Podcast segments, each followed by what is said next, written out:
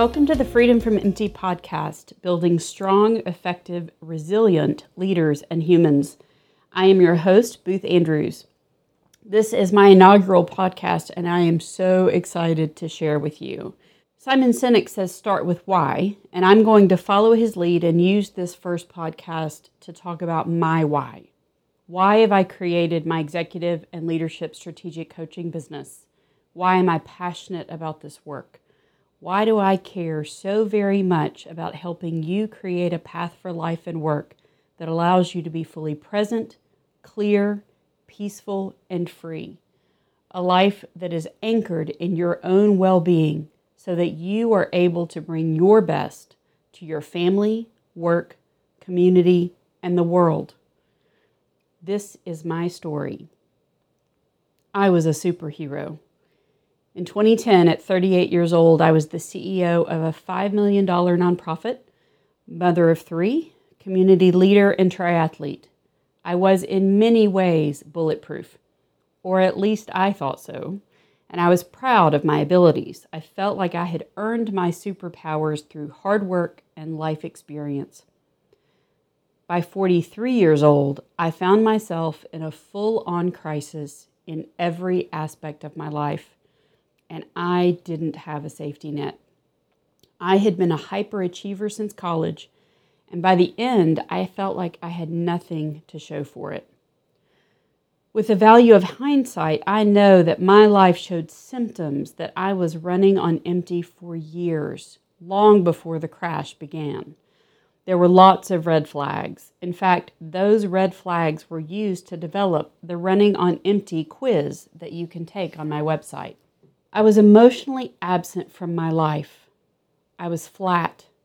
I didn't get angry. I didn't get emotional. I was physically unable to cry. I wasn't sad, but I wasn't happy either. And I realized that I didn't have joy. In hindsight, one of the first indicators that something wasn't quite right was when I started to develop chronic infections. One year I was on antibiotics nine months out of 12. Doctors even ran tests on two different occasions to see if I had an immune deficiency or disorder because I was sick so often. I have completed three Olympic distance triathlons. I was sick and on antibiotics for two of them. For the third, I had actually just started taking an antidepressant. I had relatively minor surgery in 2005, and it took me six months to heal. The inflammation wouldn't resolve, and the doctor was afraid I had cancer. There were other indicators that I wasn't normal that I was actually very proud of. I was a workaholic. In my first career, I got to the point that I would try to beat my boss to the office, which sometimes meant getting there at 5 a.m. When I went into preterm labor with my second child at 30 weeks, that was likely stress induced. I remember walking the halls of the maternity ward and being relieved to see the Wi Fi routers attached to the ceiling grid. If I was going to be admitted to the hospital, at least I could work. I self medicated with coffee. When I went back to work after having my second child, there were days that I drank Starbucks for breakfast, lunch, and dinner. I remember thinking one time that if I was going to be this miserable, then I was going to drink whatever I wanted, damn it. It was one of the few times I actually remember having an awareness of being unhappy. My husband and I actually fought one time over him trying to buy a cheaper brand of coffee. I was livid. Give me my coffee. And wine. Sometimes on weekends I alternated the two coffee, wine, coffee, wine. It wasn't unusual for me to be excited the next about the next morning only for the coffee.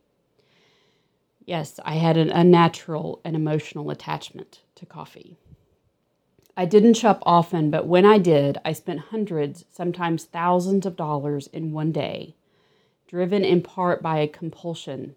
I would shop like it was my last chance to fill the emptiness inside me and the fear of not having my needs met. Of course, I wasn't aware of that dynamic at the time, but I was often aware that I was putting myself in an untenable financial situation. Even if I knew I didn't have the funds, I didn't care. When I left my first career, people kept asking me what I wanted to do, what I cared about, and I really could not answer the question. That question had been irrelevant to me for as long as I could remember. It took me six months of very intentional work to develop an answer because I had been wholly consumed by trying to meet the expectations of a perfectionist boss for 10 years. I did what was logical, I did what was expected. I wasn't part of that equation. The next indicator that I remember is the panic that I felt when I found out I was pregnant with my third child. I really, really, really wanted him, and I was terrified. When the nurse came in and told me I was pregnant, she said, You don't look happy. And I just said, I have no idea what I'm going to do with a third child. It had been a really long time since I had felt completely terrified about something. I spent most of my pregnancy trying to figure out how, how I was going to survive my life as the mother of three and a CEO. I asked my housekeeper to come more often and to start doing some of the laundry when he came. I purged my small house of all the excess stuff and had a contractor come take care of all of the things about the inside of the house that bugged me new floors, new paint, minor repairs. I bought new furniture to replace all the hand me downs. I interviewed personal chefs, but decided it was too cost prohibitive to pay someone else to cook dinner for my family, even though I really, really wanted to pay someone else to cook dinner for my family. I spent about $10,000 in two months. These changes weren't necessarily bad or wrong, even if they were expensive but they were driven out of a sense of being completely overwhelmed with my life and just trying to make it feel better. And in the midst of all of this, it never occurred to me to sit down with my husband and talk about my fears of not being able to manage it all or to problem solve together how to navigate bringing this third little person into our lives. Again, I went into preterm labor with my third child in the summer of 2010, and I was on bed rest for about eight weeks. I drove myself to the hospital in hard labor at 2 a.m. because it had not occurred to me to make a plan not to have to do that alone. My oldest was starting a new school that day, and I wanted her to have a parent with her as she embarked on that important transition. But I had not even considered what kind of support I needed okay, maybe I considered it, but I decided there wasn't a solution and kept moving. And then I'm sitting in the hospital room all alone looking at my newborn son, petrified and thinking, I don't know how to do this, even though I was already the mother of two children. In the spring of 2011, my son was six months old, still not sleeping through the night. And by this time, between having a three year old who loved company over sleeping alone, medication I had taken every four hours for the preterm labor leading up to the birth of my son, and nursing a very hungry newborn. I had not slept through the night in a very long time.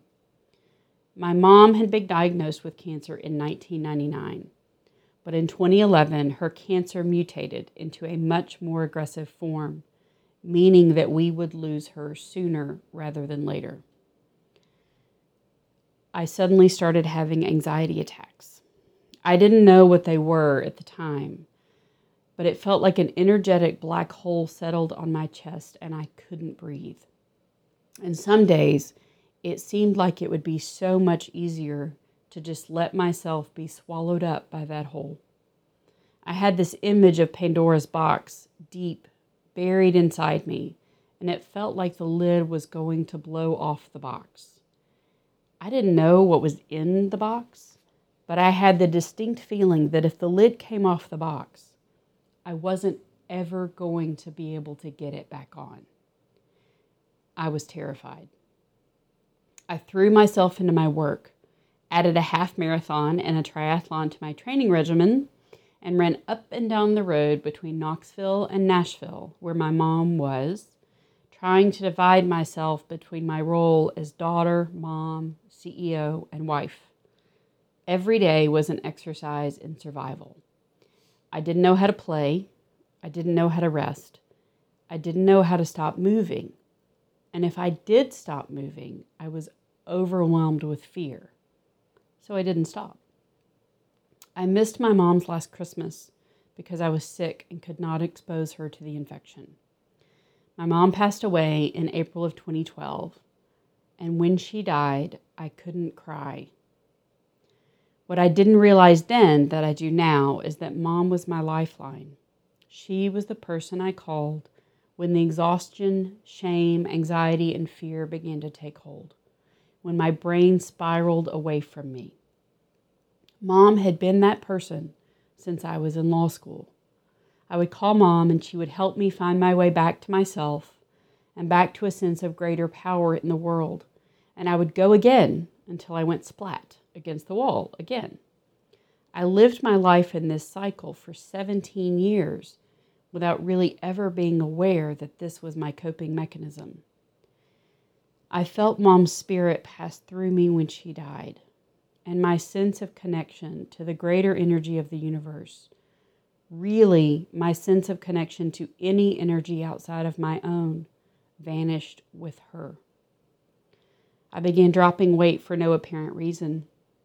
People began to comment that I didn't look healthy.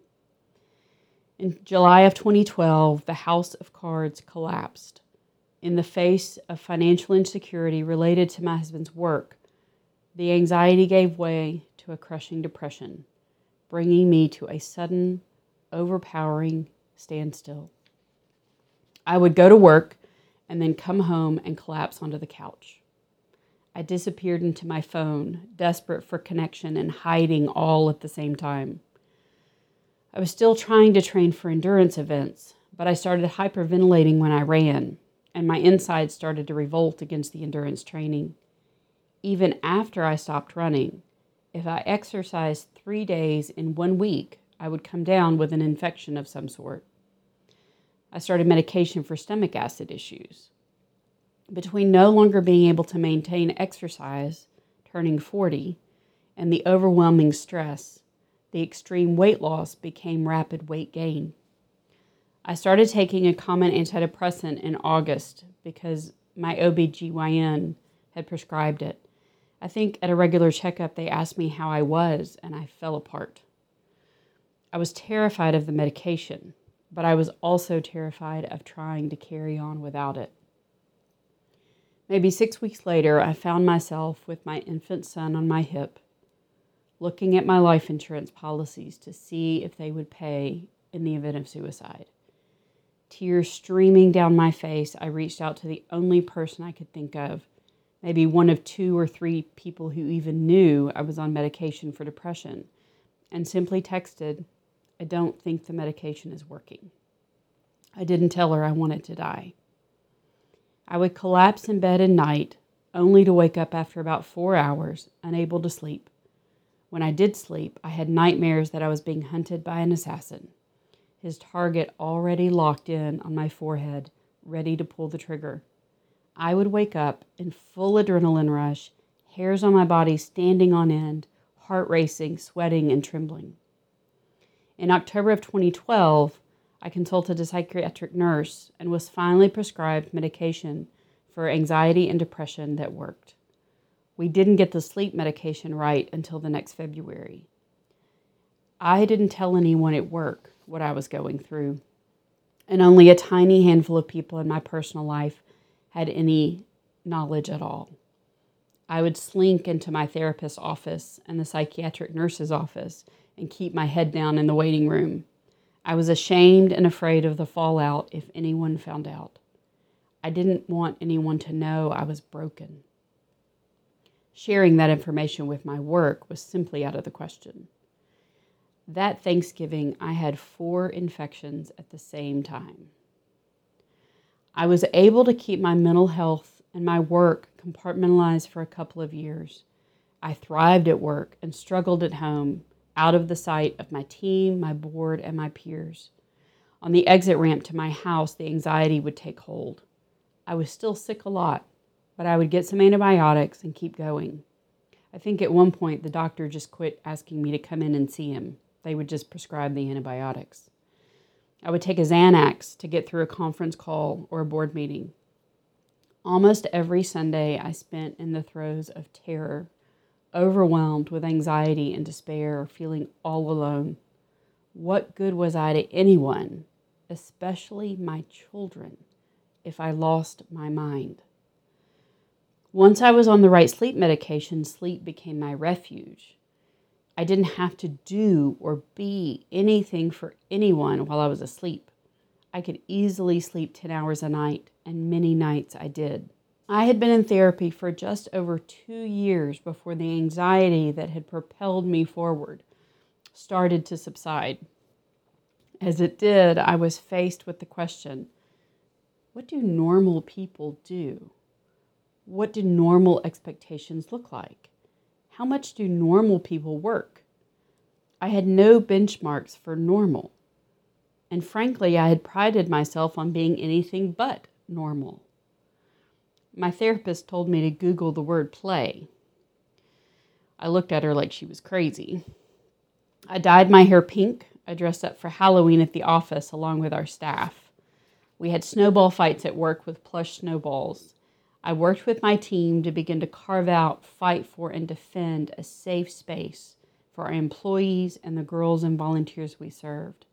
I was passionate, hopeful, and defiant. I continued to peel back the layers of me, all of the things that I had shoved aside, hidden away, locked into my cells over the years. Embedded in the healing process are peaks and flat roads, valleys, pits, pools of terror anxiety, anger, and despair. There is also quicksand. The process is not linear or constant. Some days feel almost normal, and then almost as if the things you have locked away inside of you sense the space, they bubble up to the surface and the process begins all over again. You can sink without warning or explanation. I remember a board meeting that left me with a two week PTSD hangover and I am pretty sure I didn't tell anyone but my therapist. Somewhere along the way, I lost my ability to keep my mental health journey separate from the person I was at work. In some respects, it was a deliberate choice. If I was going to have to learn to be human, I needed to learn to be human at work. But it is also true that when a pendulum swings away from an extreme position, it generally swings just as far the other direction. I started to lose my filter. I didn't know where the boundaries needed to be, and frankly, was out of the energy to hold them in place.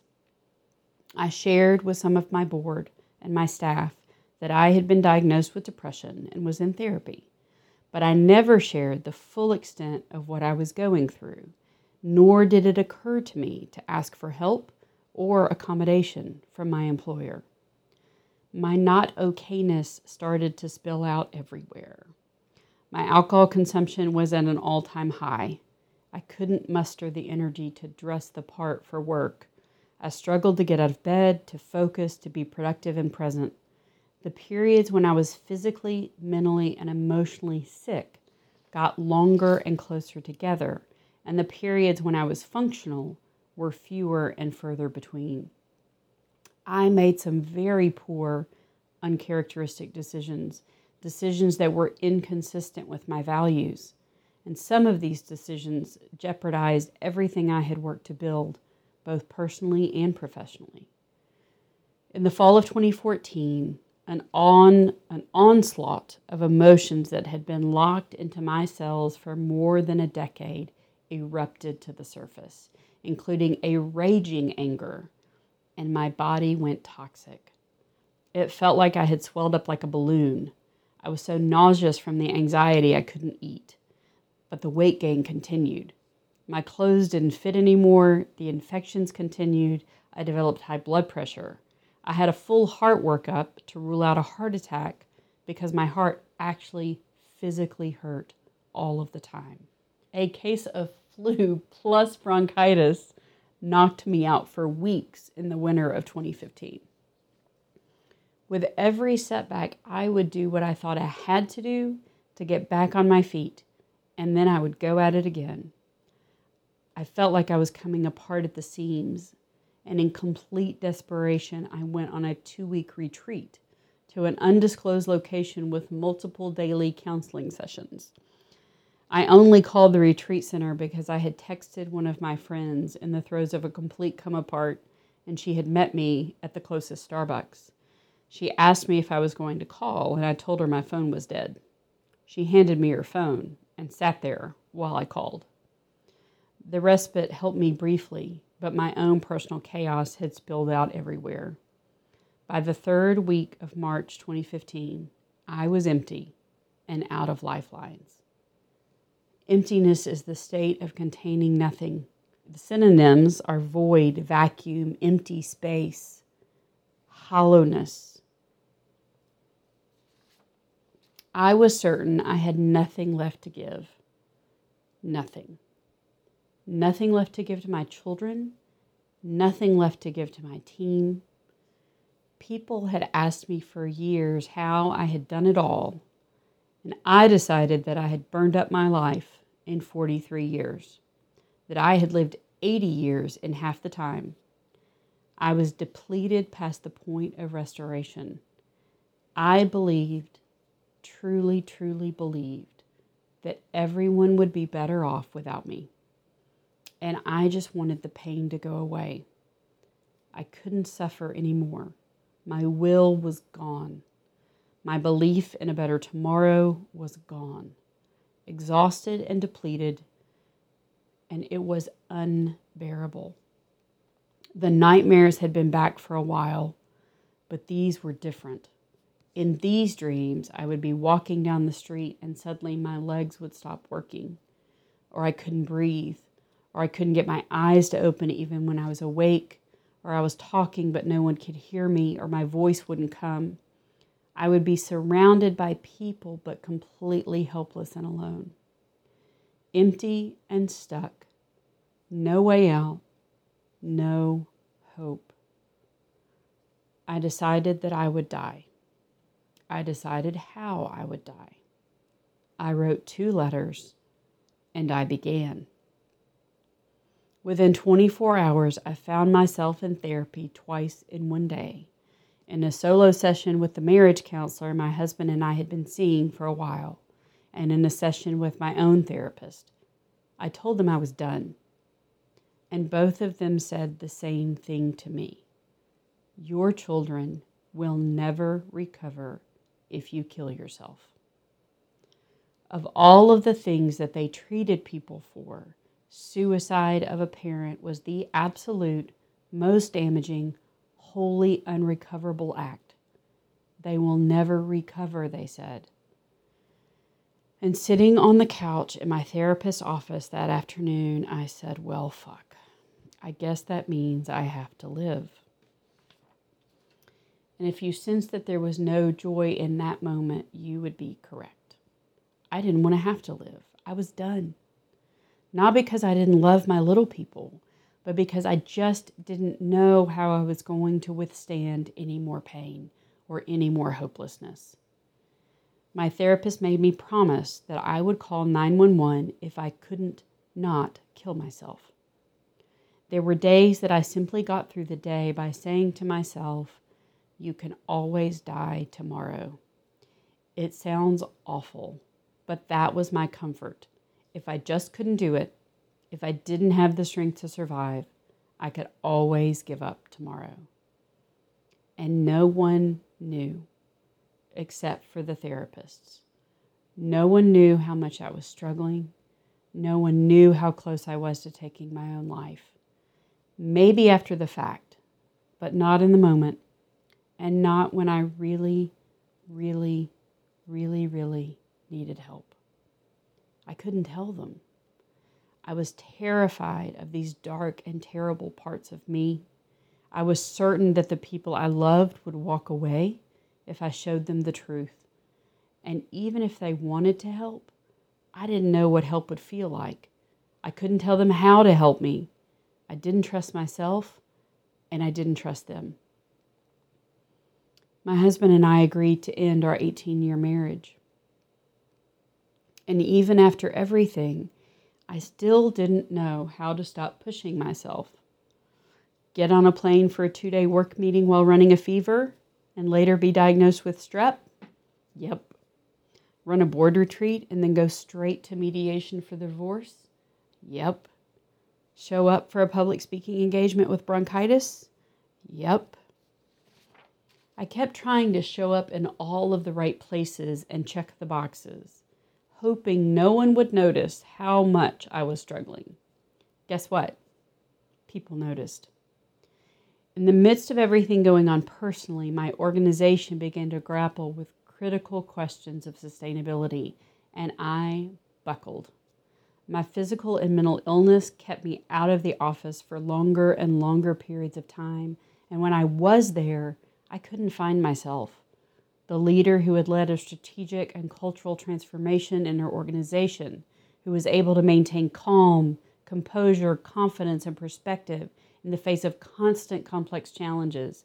I became so emotional that I couldn't stop crying, and I wouldn't show myself in the office if I couldn't stop crying. I became frustrated and angry with decisions I was being strongly encouraged to make. I kept trying to find my footing, but even when I did, it seemed to turn to quicksand under my feet. I didn't even recognize myself. I resigned my position in October 2015 the same week, my divorce was finalized. I was shunned by people I cared about, which triggered a six month PTSD episode. I felt like I was being chased by a bear every single day. Sometimes I could actually feel the buzzing in my spinal cord, and the nightmares with the assassin were back. At this point, the compound mental illness, depression, anxiety, and PTSD made it impossible for me to commit to a 40 hour per week job, much less a job that might require more. Another CEO role was out of the question. I could barely function. I couldn't process information in the same way. I couldn't focus. I couldn't remember things. Sometimes leaving my apartment was more than I could bear. I experienced overwhelming social anxiety. I didn't want to be noticed. Some days I would take my kids to school and then come home for a three hour nap. Some days I would bail out on commitments I had already made. I still wasn't eat- eating regularly due to the nausea. I never knew how I would feel from one minute or one day to the next. I couldn't count on myself to be able to show up and meet the responsibility and expectations of an organization. And I wasn't willing to set myself or, or an organization up for failure. I found myself unemployed as a now single mom who had taken debt and few assets out of the marriage. I almost filed bankruptcy. I liquidated my retirement accounts because I was drowning in debt service, and I had to get help to get financed for a car it isn't that I didn't work because I had no other choice, but I worked only on a project basis. On a project basis, I could manage around a bad day or a bad week. I qualified for long term disability payments from my insurer for the maximum two year benefit. I didn't even remember that I had long term disability coverage until I almost filed bankruptcy and had to, had to fill out a list of all of my assets and insurance coverages. I went from earning six figures a year in two different careers to not knowing how I was going to afford groceries or gas or my medication. I now know what it is like to spend a significant portion of each day coming up with creative solutions to meet basic needs. My credit score has plummeted. My car was totaled in an accident that was not my fault, and I had to borrow a truck for six months. The truck I was grateful to borrow didn't even have seat belts for my three children. And again, only with the help of a friend was I able to get financed for a new car. I will forever be grateful to the people who did step in by my side to help hold me up when I couldn't hold myself up. People that I never imagined who sent work my way, shared their resources with me, and have given their time, energy, belief, and love when I didn't love or believe in myself. As I began to come out of the fog, even briefly, I was clear that I wanted to use everything I have experienced somehow to benefit other people. I was certain that I did not want to have gone through everything I have been through just for my own edification. It, but it was October 2016 before I had a whole week, seven whole days in a row of good days. In the summer of 2017, I began to rediscover my ability to imagine and create new things and believe in new opportunities. And now I have launched this new business to help other people. Grounded in my more than 20 years of strategic leadership and business experience and my personal story. What is clear to me in hindsight is that I was on a path to destruction for years before I actually crashed. The signs were there. Many of those signs didn't register with me at all. They were my normal, they were my competitive advantage until the very skills and habits and capacity that made me successful, my ability to endure and persist and compartmentalize and outwork almost everyone around me, became my undoing. I shoved down the scary parts, the angry parts, the sad parts, the empty parts, and the lonely parts of me. And when all of those parts of me that I had shoved away over decades forced their way into the light, it seemed too overwhelming and too impossible to make fundamental changes to the way that I was living and working. I thought I couldn't afford to step away or to step back and recalibrate. I had three children. I was the primary wage earner. I loved my job and was passionate about carrying the organization forward toward my vision for the future. And in many ways, I didn't know how to be anyone but the person who tried to do it all on her own. I was riding on a bullet train of my own creation, and I could not figure out how to safely exit the train. We can only survive the dissonance in our lives for so long before something starts to give. We can only shove our fundamental needs and values aside for so long. We can only live in denial for so long. When we are running on empty, we start to believe that we have no options. We may even have realized that the way we are living and working isn't sustainable, but we've also developed tunnel vision and an inability to problem solve on our own behalf, which is ironic since there is a really good chance that we are exceptional problem solvers, or we wouldn't have gotten to where we are in life. We cannot see a way out, so we just keep going until we reach a breaking point.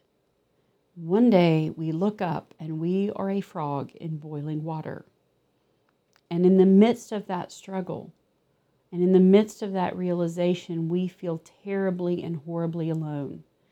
If we are in a leadership position, as I was, we are acutely aware of the potential risk in admitting that we need help or that we cannot continue to live and work in the same way.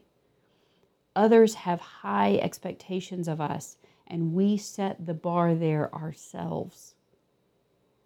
I want you to live a life full of passion, clarity, purpose, energy, and hope. I don't want you to have to crash or face a massive personal or professional crisis before you make changes critical to your well being. My mission is to step alongside you as your mentor and guide as you create a roadmap for life and work that allows you to be fully present, clear, peaceful, and free. A life that is anchored in your values and your own well being so that you are able to bring your best to your work, family, community, and the world. You can find more information about my individual programs on my website at boothandrews.com forward slash programs. The Align, Engage, and Transform programs are offered in person or remotely. These program options are designed to meet people where they are with a calibrated level of exploration, support, time, and financial commitment. Just as mental and physical health move along a spectrum at all times, the extent to which we live in authentic alignment with our values and needs fluctuates throughout the seasons of our life and as internal and external factors shift. We may be losing just a little energy due to dissonance in our lives. We may be completely exhausted and burned out, or we may be somewhere in between. I want to help you find the path that is right for you. For more information about corporate trainings, workshops, and retreats, please reach out to me at booth at boothandrews.com. Thank you for listening, and I look forward to being back with you for episode two.